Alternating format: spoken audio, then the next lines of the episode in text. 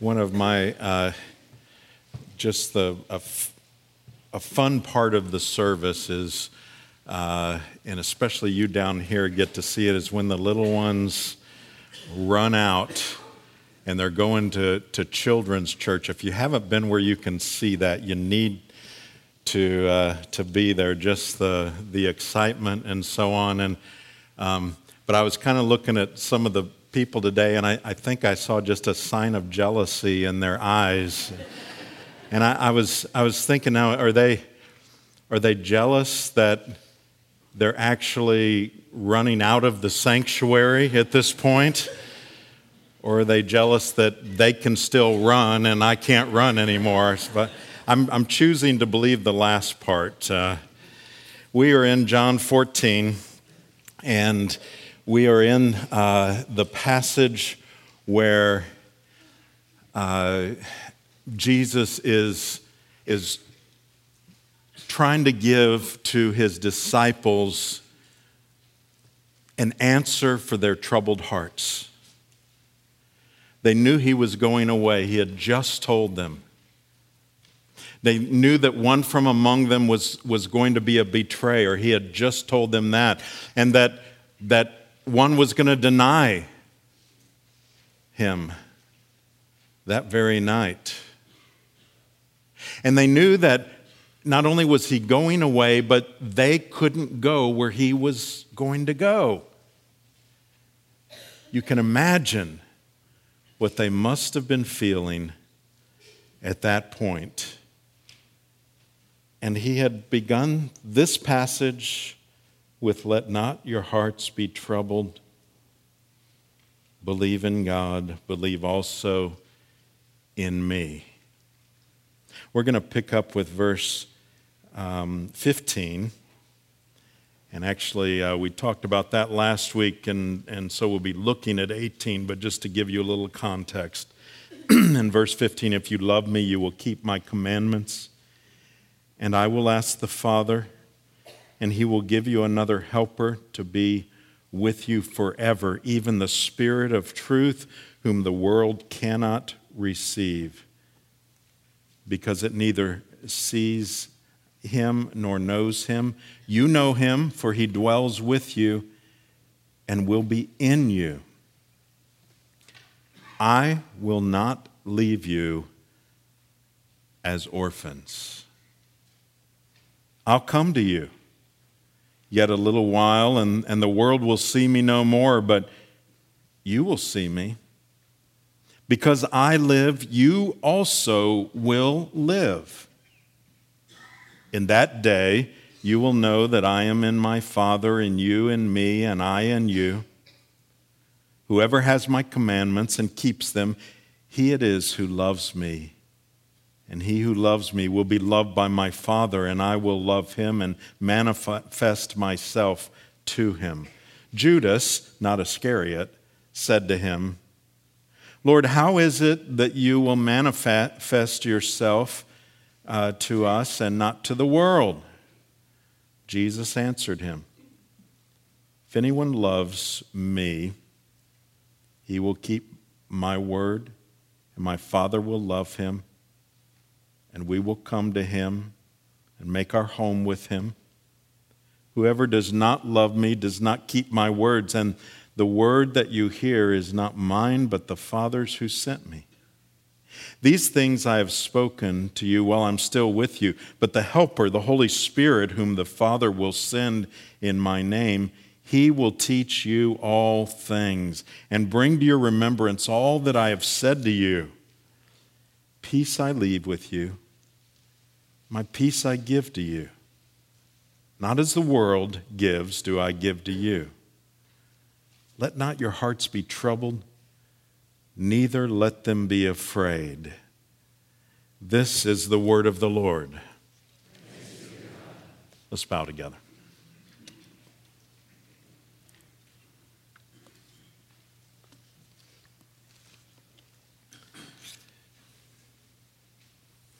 Father, I have no doubt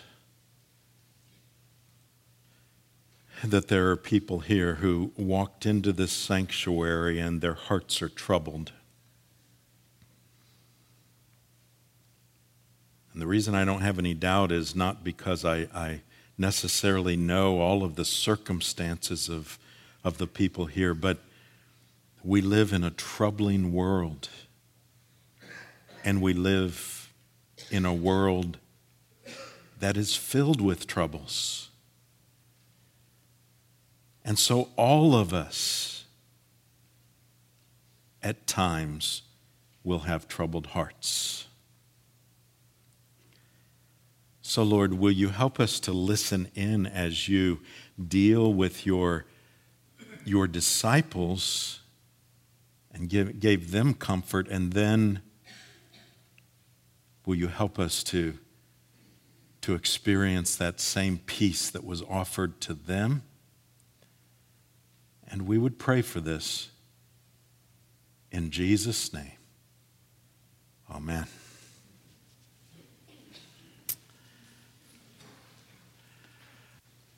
So, in this passage, the, the last part of uh, chapter 14, he's really going to be talking more and more about the Holy Spirit and, and what that means for them, for uh, the disciples. This was, this was new to them.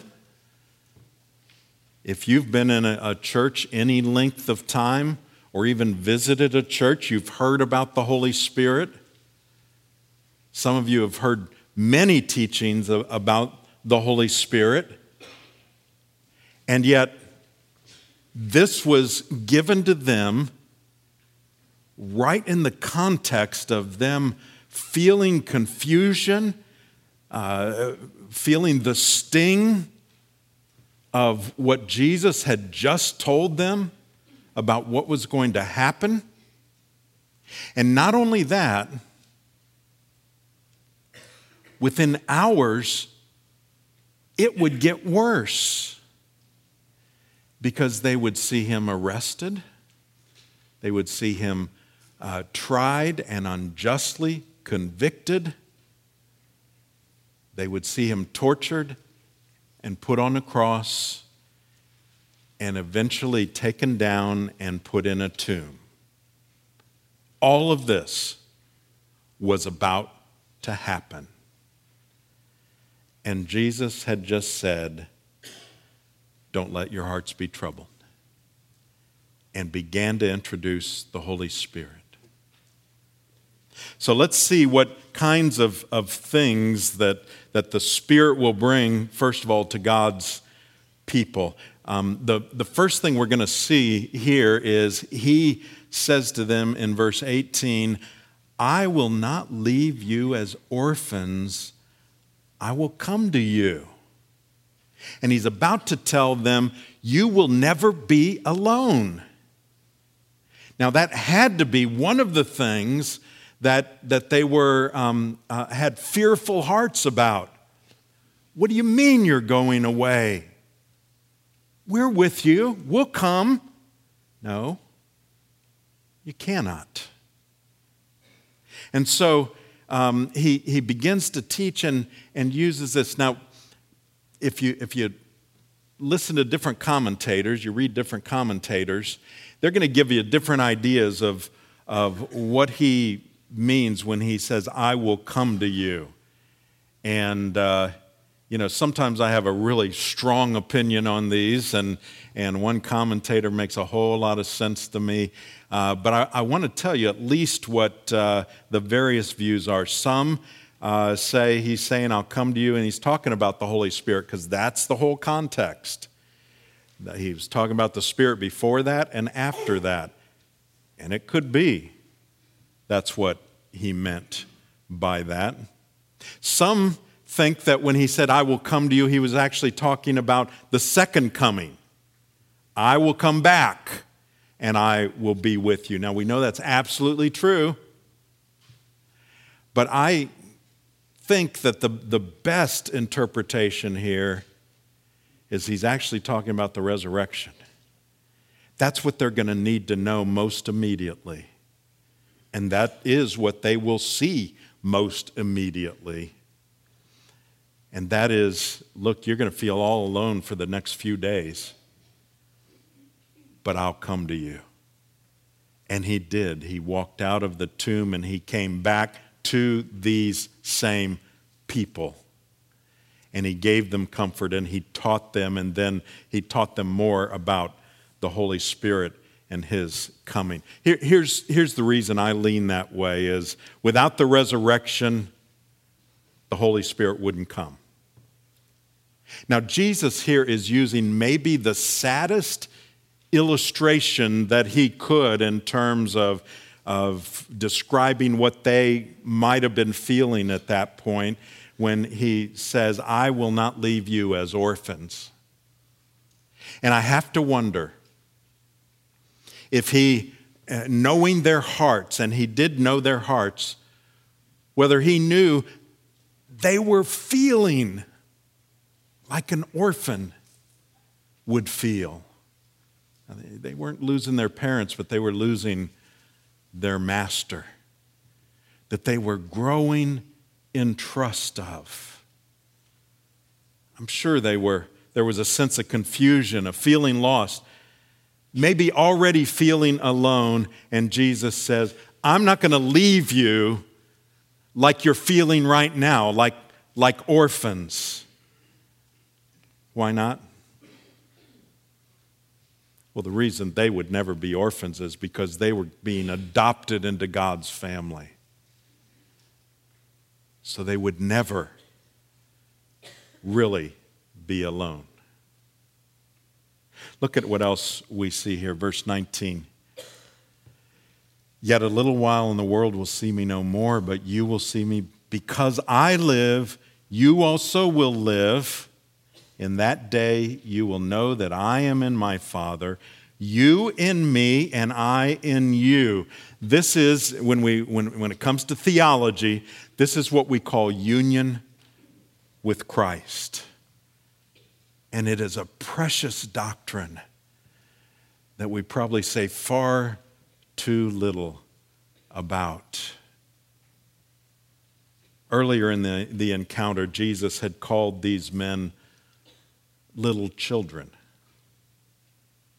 That's our identity as children of the living God. When we trust in Christ alone for our eternal life, then we have union with Christ. When we have union with Christ, here, here's basically what it means we have all the rights and privileges. We, as his children, have all the rights and privileges that Jesus himself has. You believe that? And that's what he's teaching them here. He's about to die, but he says, Because I live, you also will live. Every privilege that was his is ours. Because when we are in Christ, the way he describes it, you and me and I and you. Now, how is he in us? Well, we know that when Jesus walked out of the tomb, he had a body. And then we see him ascend into, into heaven with his body. But then what happened? That's when the Holy Spirit came. And so the Holy Spirit, who is the Spirit of Christ, lives inside of all of his children. And that's why we aren't orphans. That's why we have all of the privileges and rights that he has, because we are in him and he is in us. So when we talk about Jesus being in my heart, that's completely accurate. There's nothing wrong with that statement. But what we're really saying is that the Spirit of Christ, the Holy Spirit, is in my heart. And then he talks about really the ability to know Christ. Verse 21 Whoever has my commandments and keeps them, he it is who loves me. Now, here he is again talking about keeping commandments. Now, think about that. Here we are in the, in the context of him trying to give uh, deal with their hearts that are not experiencing peace. And one of the things he keeps coming back to is obedience. Doing what I tell you to do. Listen to Alexander Maclaren. There are two motives for keeping commandments.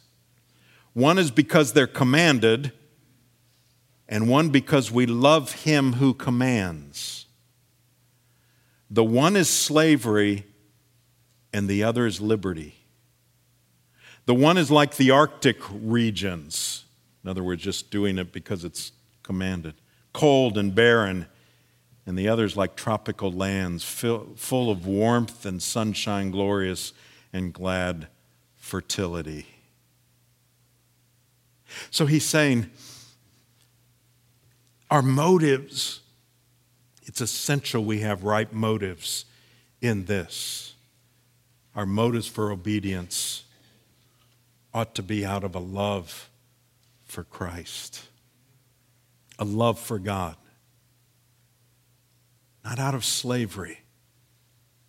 Not, I'm obeying because I have to obey, and I don't like it one bit but because of who He is and what He has done for me. He goes on, and he who loves me will be loved by my Father, and I will love him and manifest myself to him. Now, again, we've always got to stop and clarify. You're not saved by obeying his commands. If you're, if you're trying to get salvation by obedience to the commands, you're going to be frustrated.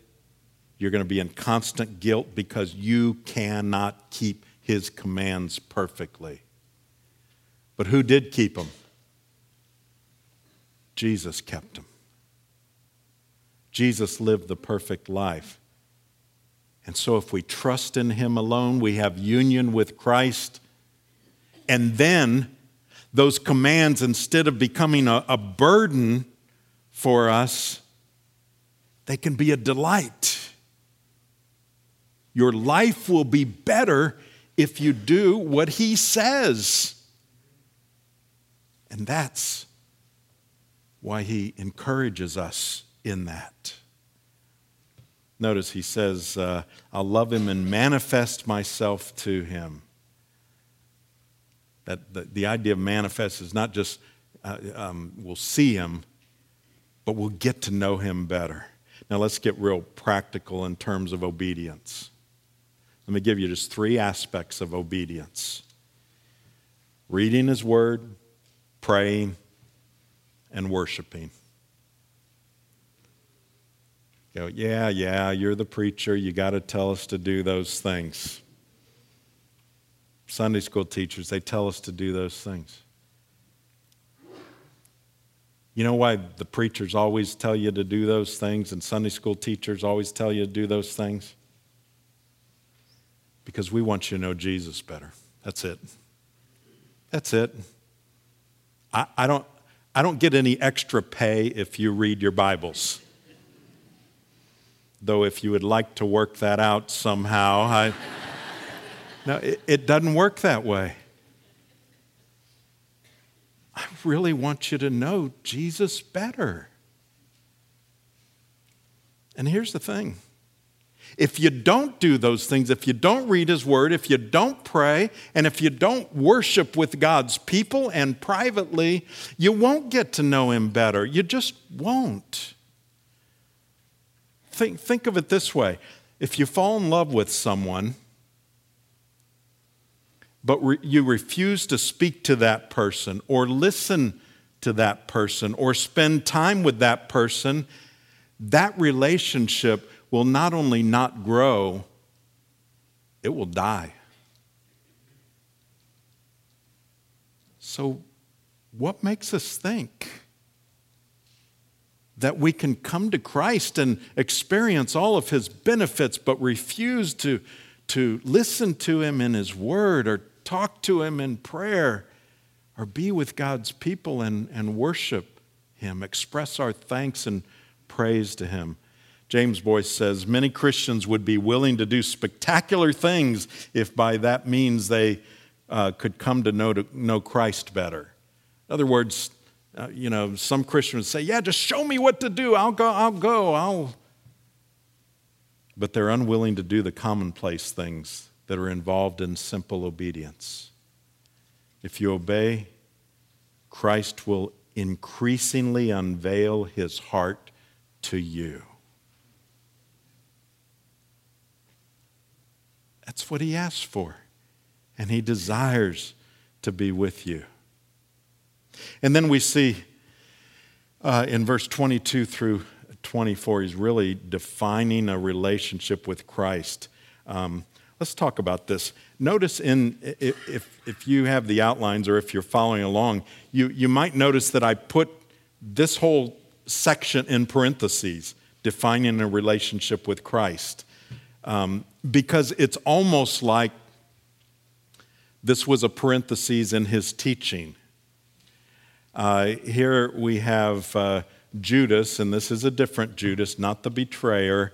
Um, I believe elsewhere he's called uh, Thaddeus in, over in Mark. But he kind of interrupts.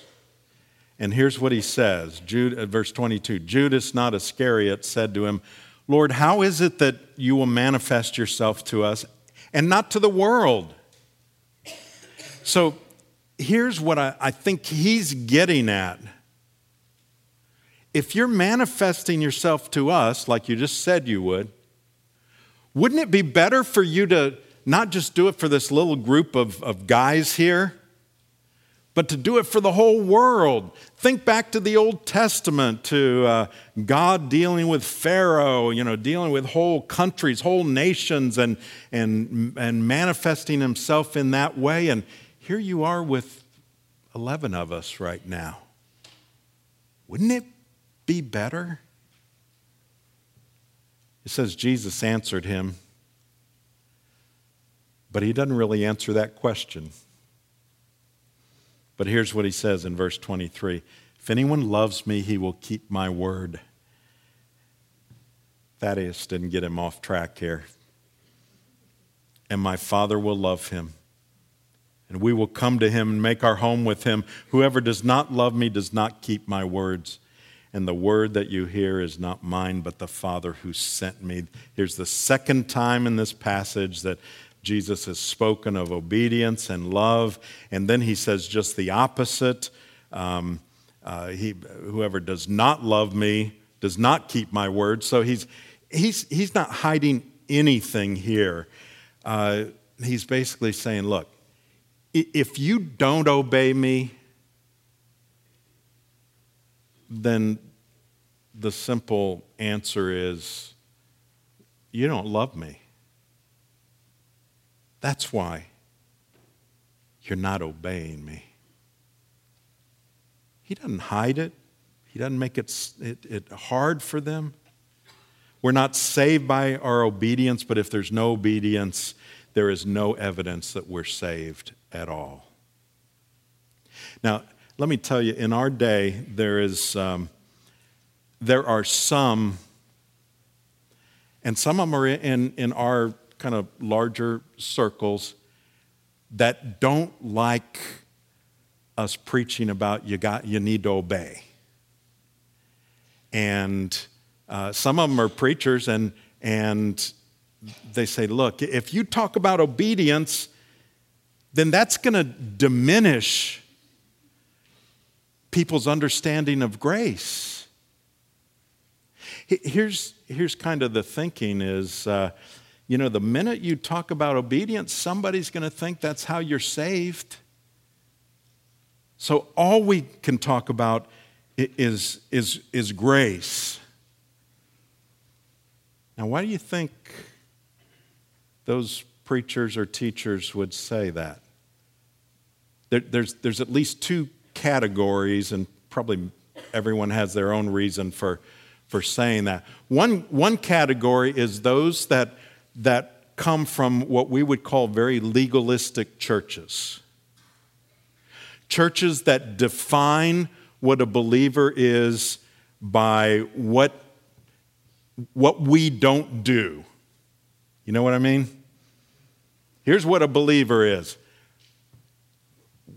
we don't smoke and we don't chew and we don't go with girls that do, okay?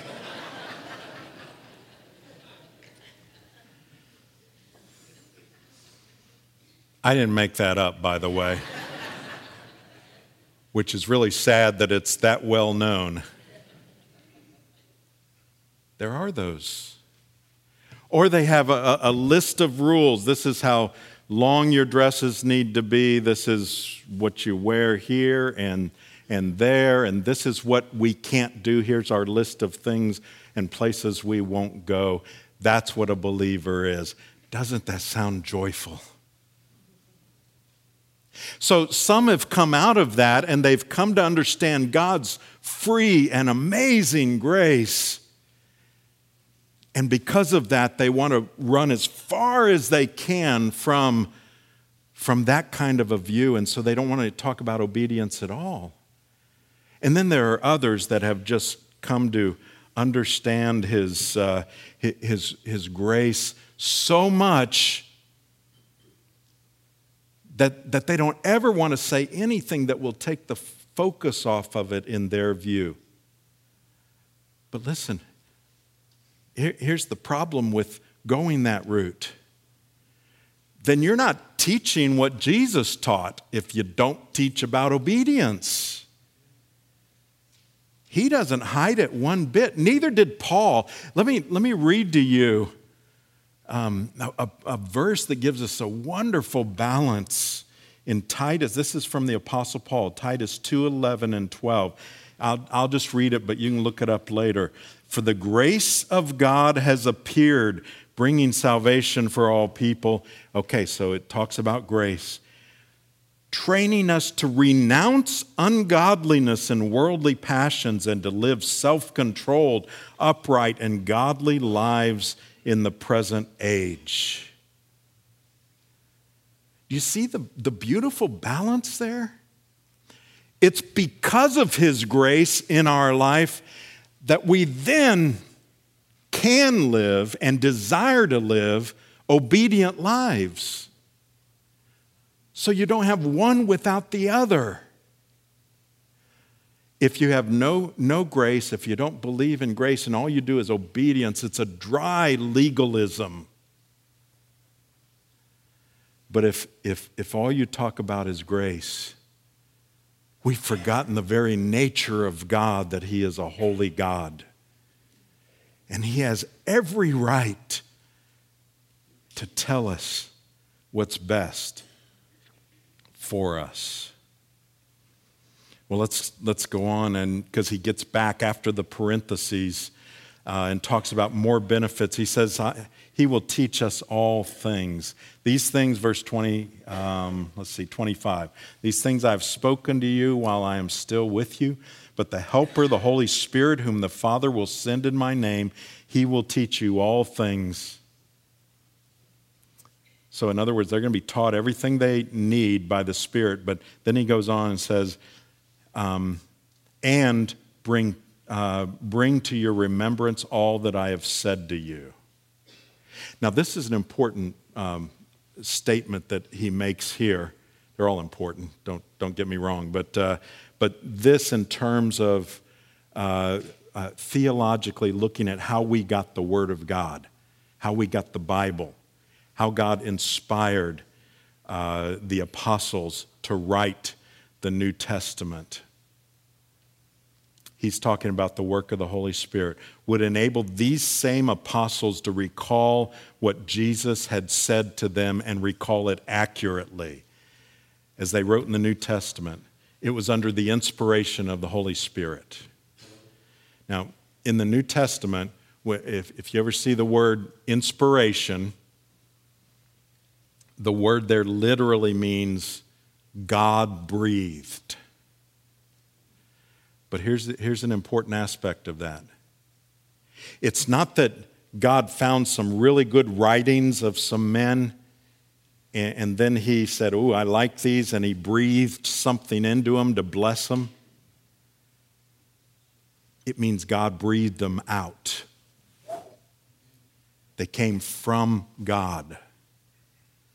And that's how they wrote the New Testament. Over in 2 Peter 1:21 it says this, "For no prophecy was ever produced by the will of man, but men spoke from God as they were carried along by the Holy Spirit." And that word carried along is the same word that's used over in Acts 27 where it's talking about a ship being in a storm being carried along by the storm. It's not going where it wants to go, it's going where the storm takes it. And the, the second Peter passage is said, is saying these men, they went, went and said what God wanted them to say. He would bring to their remembrance all that he had said to them. Then we see him continuing to talk about peace. Look at verse 27. Peace I leave with you. My peace I give to you, not as the world gives, do I give to you. So Jesus would leave his disciples with two kinds of peace the peace, uh, peace with God, peace with God because of what he did on the cross. If they would uh, receive him as Savior and then the peace of God. The peace of God doesn't change what's going on in their life. They would still go through trials. Most of them were martyred. They would have to go through that. And yet he says, Look, even in that, even in the midst of that trial, you can have my peace. Now, notice he, he talks about, not as the world gives, do I give unto you. In that day, they had what, what uh, you, you've probably heard called in history the Pax Romana, the peace of Rome. But ironically, the peace of Rome, uh, and, and basically what they were saying is that the whole Rome was in charge of the known world at that part, uh, in, that time. And they basically were, had kept the peace. So, in essence, there wasn't a big war going on. There were always skirmishes, but there wasn't a big war going on. But historically, how did that happen? Well, it happened under a brutal sword. That's, that's how the peace of Rome came about. And then it was maintained by a brutal sword. And the Jews and other Romans experienced the cut from that sword. They might have benefited from the peace, but they also experienced the brutality of it. So, what about our world? How does our world offer peace?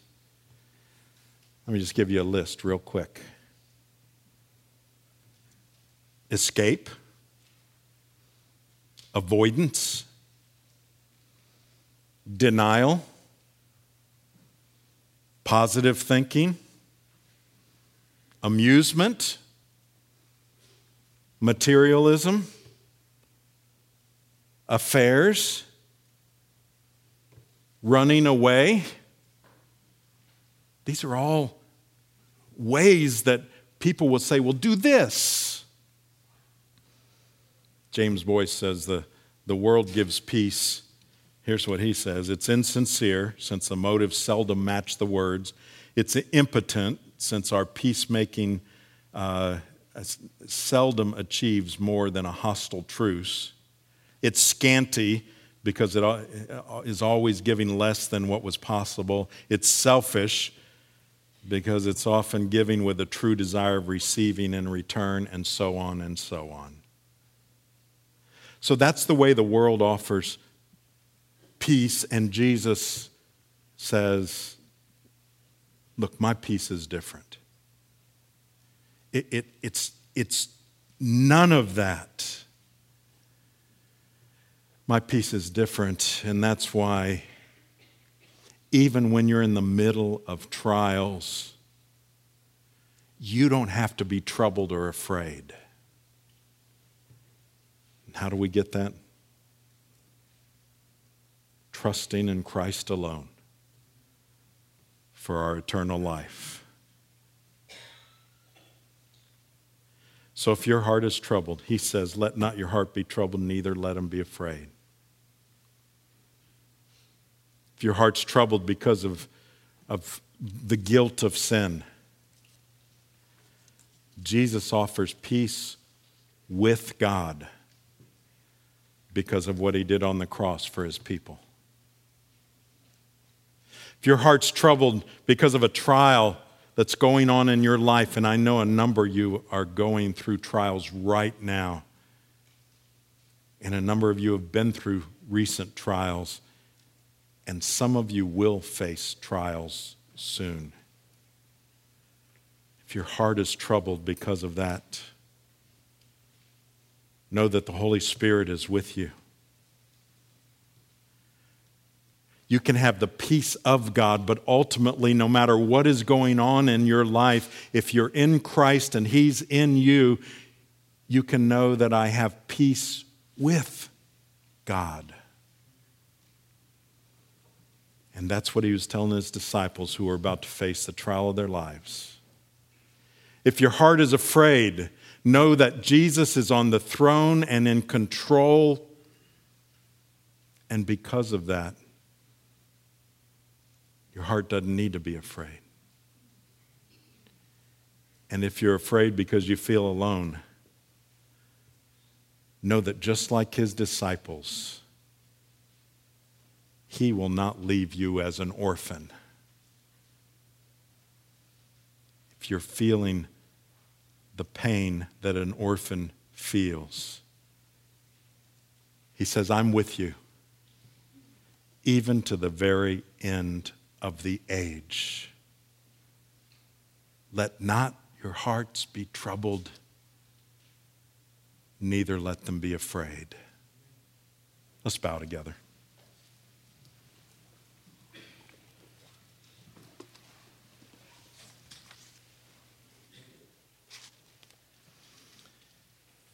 Lord, it's easier said than done. But I can't imagine anyone in this room who would not want to experience peace with you and your peace as we go through whatever we have to go through in this life. Thank you for offering that freely in Christ. We pray in his name. Amen.